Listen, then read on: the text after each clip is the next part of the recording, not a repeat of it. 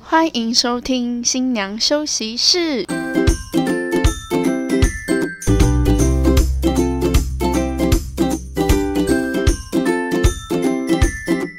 放飞猪队友，拥抱好姐妹。我们是新娘房三姐妹，我是今天的主持人，我是小妹。我是二姐， Hello，我是大姐。好的，我们今天呢要来跟大家分享的，就是我们最近在 Netflix 看的一些影集啊、哦。那它就是一个呃，应该像是实境类的节目啦，哈、它叫《超完美婚礼顾问》。然后呢，里面的主持人呢，他是有一个喜剧演员杰米，然后他就是他是已经结过婚的人了，所以他对于婚礼上是有基本的概念那些的。然后他会去了解每一集，他会有呃不同的新人，他会去了解新人的问题，然后呢再找他的朋友担任小帮手，一起来协助婚就是婚礼的进行这样子。那因为我们那个影集它总有六集，那我们三姐妹这个部分有分了三个比较主要的主题来跟大家讲解一下，就是我们从这个影集里面学到，还有就是嗯、呃让大家了解一下，哎、婚礼其实是怎么样办啊？可以从中去了解呃婚礼的流程或者是解决方式之类的哈。那我这个部分的话呢，主要是要跟大家分享有关于朋友的。部分哈，我们这个一个大主题叫做朋友的部分哈。那呃，朋友的部分的话是第二集跟我们的第六集，主要是有讲到朋友的部分。那第二集它的新人比较特别，就是新郎他是奈及利亚人，所以他们办的婚礼他是走奈及利亚比较独特风格的一个婚礼，对，比较传统的婚礼，所以新娘她的压力很大，然后她就把这个问题跟她那个主持人分享，还有就是。呃，他们除了文化上有差异之外，就是新娘有特别提到说，就是因为新郎他们好像是大学兄弟会有很像什吧么，兄弟会，对对对，兄弟会，然后有一个朋友非常的失控，所以希望那个主持人可以帮他解决这个问题。然后呢，就是反正主持人他听到他这些问题之后呢，就一一的帮他解决，我觉得还蛮有趣的。对，就像是那个，因为他们是文化就是有差异嘛，然后。我记得印象很深刻的是新娘那时候有跟主持人讲到说，因为男方那边好像是有头有脸的人物，所以南方妈妈很重视对对对门面，就是不能够丢掉面子的对那种。对对，所以那个婚礼蛮盛大的。对，然后再加上可能因为主要是南方那边，所以花费好像都是南方那边在付，所以新娘其实压力很大，因为一方面婆婆的关系吧，所以那个要迎合婆婆，因为婆婆好像是一个很容易把情绪表现在脸上的她那个人婆婆脸超级严肃，臭，对对对，婚礼当天超级严肃。然后我看到那主持人一直在看婆婆，我就说：“哎、她脸怎么越来越严肃？什么 压力超 大。对对对，那后来就是我发现，其实主持人他主要的功用不太，他不，因为他只是呃有办过婚礼，所以他其实对于婚顾这个角色的话，我觉得他只是帮新人调节一下情绪吧。对嗯，我觉得我印象蛮深刻的是那一集有一个部分是主持人他找了其他的准新娘嗯或者是准新郎一起来参加一个就是互助会，对互助会，然后就大家我们以前看电影常常看到那种，就是大家围成一个圆圈，然后就开始分享说，哦，我比如说我在婚礼上我遇到什么问题啊，或者我跟我的婆婆哪里处的不好，然后就每个人会把自己在筹备婚礼时候遇到的问题分享出来给就是周围都即将要结婚的朋友们，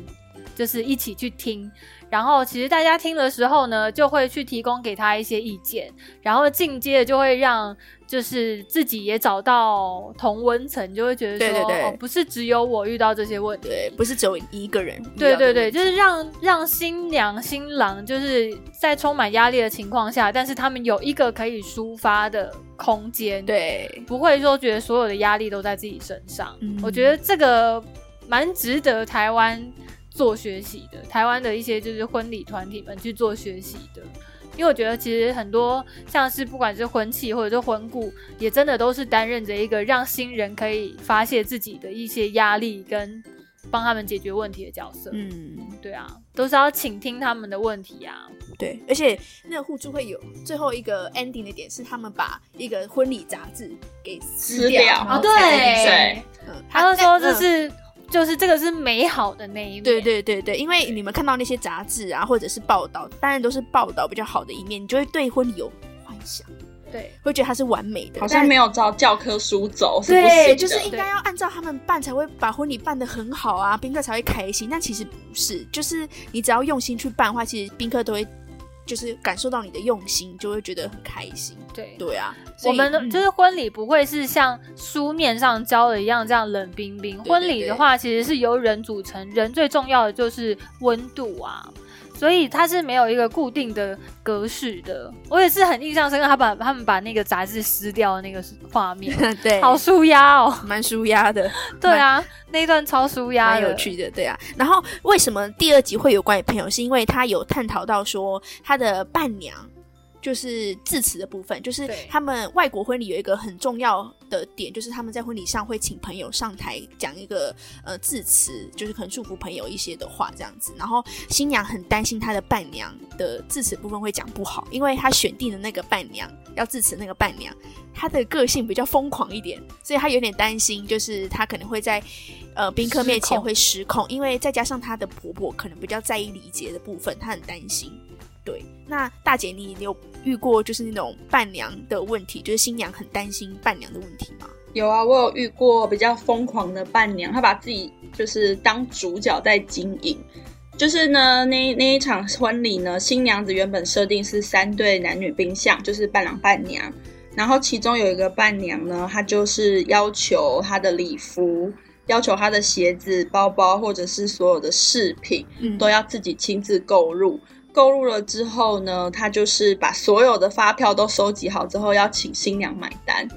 就她她新事她事前有先通知新没娘有，吗？事前没有通知新娘，所以新娘某一天被约出来之后，发看到那些发票，她就爆炸了，因为她就觉得从，因为他们是国中挚友，嗯，所以一路一起走到今天，然后要结婚了，需要伴娘来一起协助她的婚礼的对时候，啊，所以当然找最好的朋友。对，当然找最好的朋友嘛。可是殊不知，最好的朋友比他还看重他的婚礼，然后去买了这些东西之后嗯，却还要新娘买单。那其实从其实婚礼这件事情本身的花费就会非常的嗯对多，所以这等于是额外的一笔花费，包含新娘子的呃，包含伴娘的服装。那伴娘本人也会有一点点维持，她想要换成另外一款的服装，但因为有三对嘛，所以你一换后面的另外两对就一定要一对起啊换，那就会变成对于新人来说负担就会更大。对，所以后来呢，新娘子就有跟他摊牌，然后跟他说她确实没有办法做这个负担。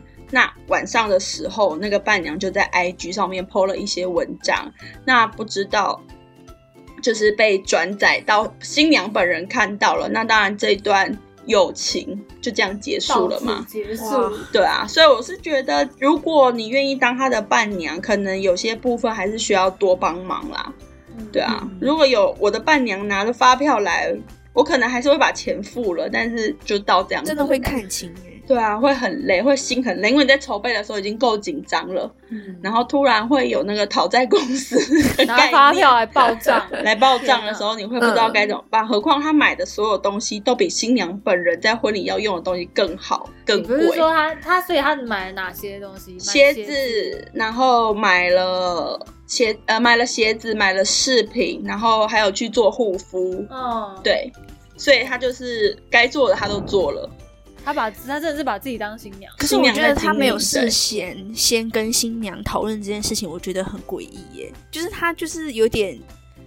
自我，他应该是觉得，因为我就是要当你的伴娘，我应该是要最好的状态，嗯这不是理所当然的哦。我觉得他的想法应该是出于这个出发点，所以他跟另外两个伴娘是不认识的。是不熟的，因为哦他所以一才个、会这样他是国中挚友，那另外一两个是大学的嘛，哦。对啊，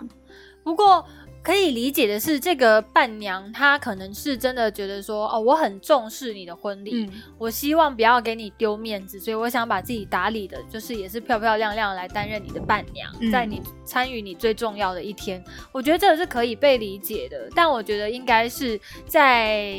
比如说新娘可负担的状态下，她可负担的范围里。然后去保持自己最完美的状态去参加这个新娘的婚礼，我觉得应该是这种方式，或者是你可能想要多做，那就是你对这个新娘的，你对这个朋友的心意嘛。对啊，那就不要去事后再讲说，哎、我要报账，我做这些都是为了你，所以你应该要让我，你应该要付我这些钱。我觉得应该是这样啊。其实也不是说伴娘就一定要不求回报，嗯但是我觉得你既然是以朋友的身份，然后你又答应当他的伴娘，因为你知道伴娘一个人也不能当几次嘛，对不对？ 你对，既然都哎、你舍弃掉你最珍贵一次，你为什么要搞到就是最后不欢而散？我觉得这很可惜，而且又是从国中的好友，没所以错，啊我相信新娘应该心情应该很他很低落，他超低落。虽然他还是也把钱付了，嗯，但是他就会觉得他因为结婚而少掉了一个朋一个朋友，哎，对啊，这是一个插曲、哎嗯，一一个个很 bad 的插曲。没错，婚礼前发生的事情。好的，感谢大姐的分享。还有一趴就是新娘还有跟那个主持人提到，就是她新郎的他有一个朋友，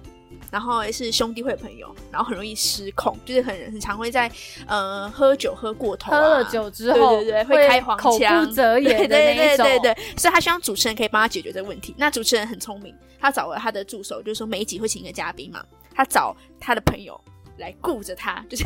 一整场婚礼，就是一直在他旁边，一直盯着他。我觉得这很有趣。然后一直阻止他喝太多酒，呃，嗯，还有阻止他撩妹，因为他好像会乱撩妹，在婚礼乱撩妹，等下婆婆会生气。 对对对，我觉得这这一集就是还蛮有趣，就是有关于朋友的部分的话，我对我来说，为什么印象还蛮深刻的？嗯，因为我们真的看过太多失控的宾客了。对真的看过太多失控的宾客，所以其实宾客的礼仪基本上就是你不要你它它里面有讲到一句很重要的话，就是你永远要当婚礼上第二醉的人，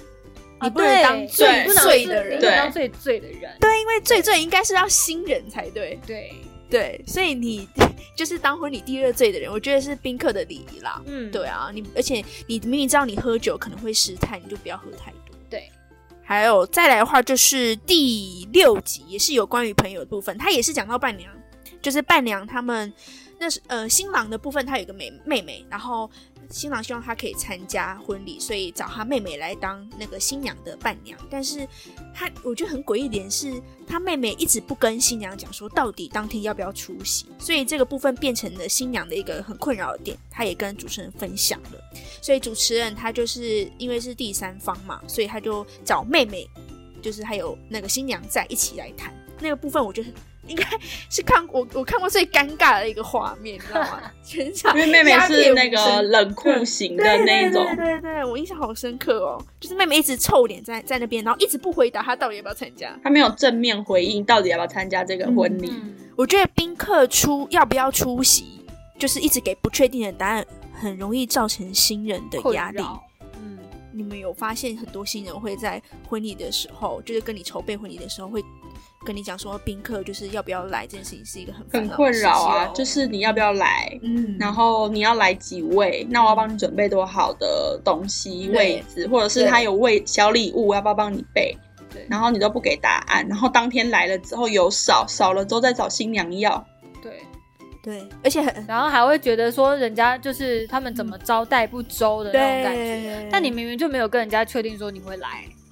呃，而且还有就是，我我我最常听到新娘分享就是临时不来的，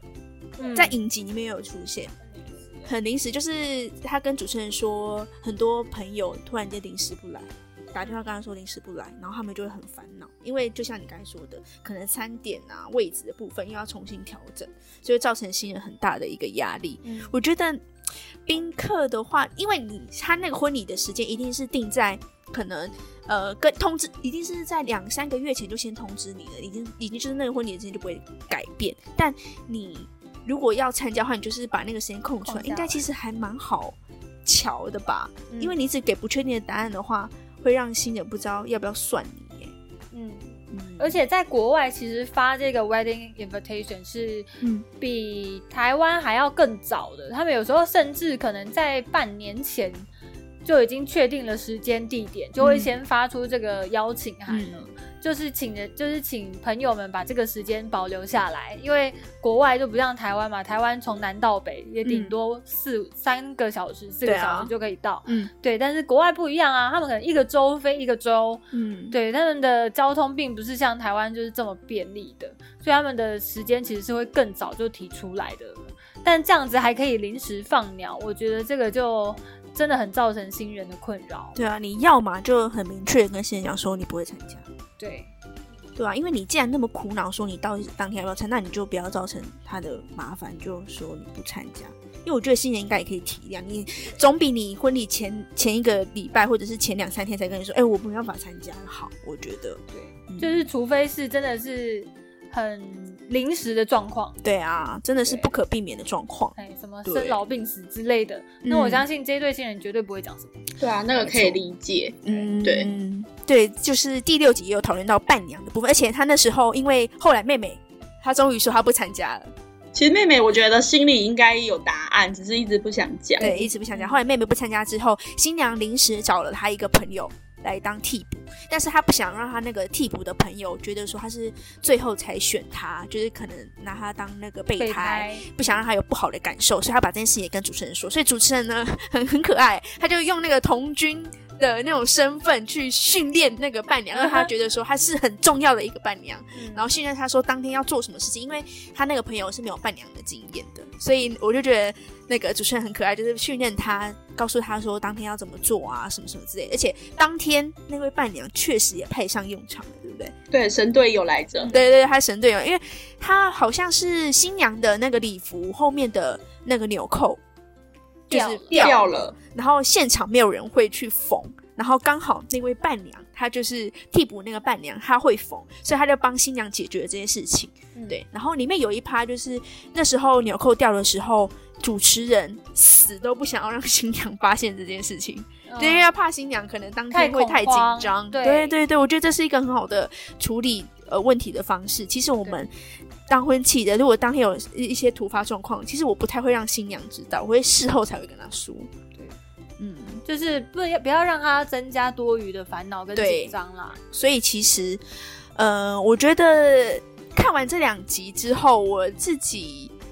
我自己应该说疫情的关系，然后蛮久没有接触到婚礼了，然后也回到婚礼的感觉，我觉得蛮开心的。其实心里有点满足，对对，对，而且看到主，而且看到主持人在那边忙忙东忙西，就觉得哇、很有趣耶。就是你没有，因为你在婚礼上你都是那个角色，你没办法就是很呃没有事，然后站在那边，然后看有一个人在那边忙进，没办法用第三者的角对度。第三者的角度去看，所以我觉得还蛮有趣的。这个影集让我有回到婚礼的感觉，然后又觉得说，对哎，那做那件事情应该是我。那你看到别人在做，你会觉得哎，还蛮有趣的。会不会有一种哦，原来我平常是这样啊的感觉？对对对我在看的时候想说，哦，原来是要这样哦，我平常是这样啊。对啊，所以我觉得这个影集推荐给大家，就叫《超完美婚故》，就在 Netflix 上面都有哦对，大家可以去找来看看。对啊嗯对啊。嗯，那我们接下来还会有两集呢，来跟大家分享，就是这个《超完美婚故》影集里面所提到的其他的部分。好对我们还会有两个主题会来跟大家分享每一集的一些简短的内容。对那当然，我觉得最能够就是吸收到完整资讯的，还是要直接去看这一 看集影集对啦，对对，因为还有很多很细不同节、的很 detail 的对东西。我们都没有讲到，对我们讲我们分类的大，就是那个节目的主题嗯，分出来而已。对啊，而且嗯亲自就是真的实际去看的影集会比较有感觉，对，因为我觉得那其实里面有很多是情感相关的内容，嗯对对，而且那重这点个是没办法用讲的，就对对让对人家感受得到的。嗯，嗯而且重点它一集才半个小时而已。对啊，没有很长，很快很对快啊。，对，然后所以只有六集而已。六集而对已，，所以然后很你快倍速调一点五就会更快。 然后如里果面人讲话很快，很你看一快点五应该是在 rap 一我样就看重点啊，所以如果要那个学英文的，就请把字幕关 掉，还可以顺便学英文。真的哦我觉得还对对那一部真的蛮推荐给大家，就是可能吃饭的时候就可以看一下这样子，对啊，就想那个要结婚的室友们，或者是我觉得想要成为婚礼同业的朋友，也蛮嗯值得去看一下的。对对而且它因为里嗯它里面讲到婚礼的都还蛮特别的，对他讲到的，其实不是只有婚礼筹备的，就是实物面的东西，对，对，比较多的是一些情绪面的东西，哦我觉得蛮好没错的。情绪面也是我们应该要处理的部分。对啊，对，嗯，好的，那喜欢我们节目的呢，欢迎追踪订阅关注我们上新娘休息室的粉丝专业，也可以在下面留言分享给我们，我们都会一一的回复你们哦。那我们下次见，拜拜，拜拜拜拜。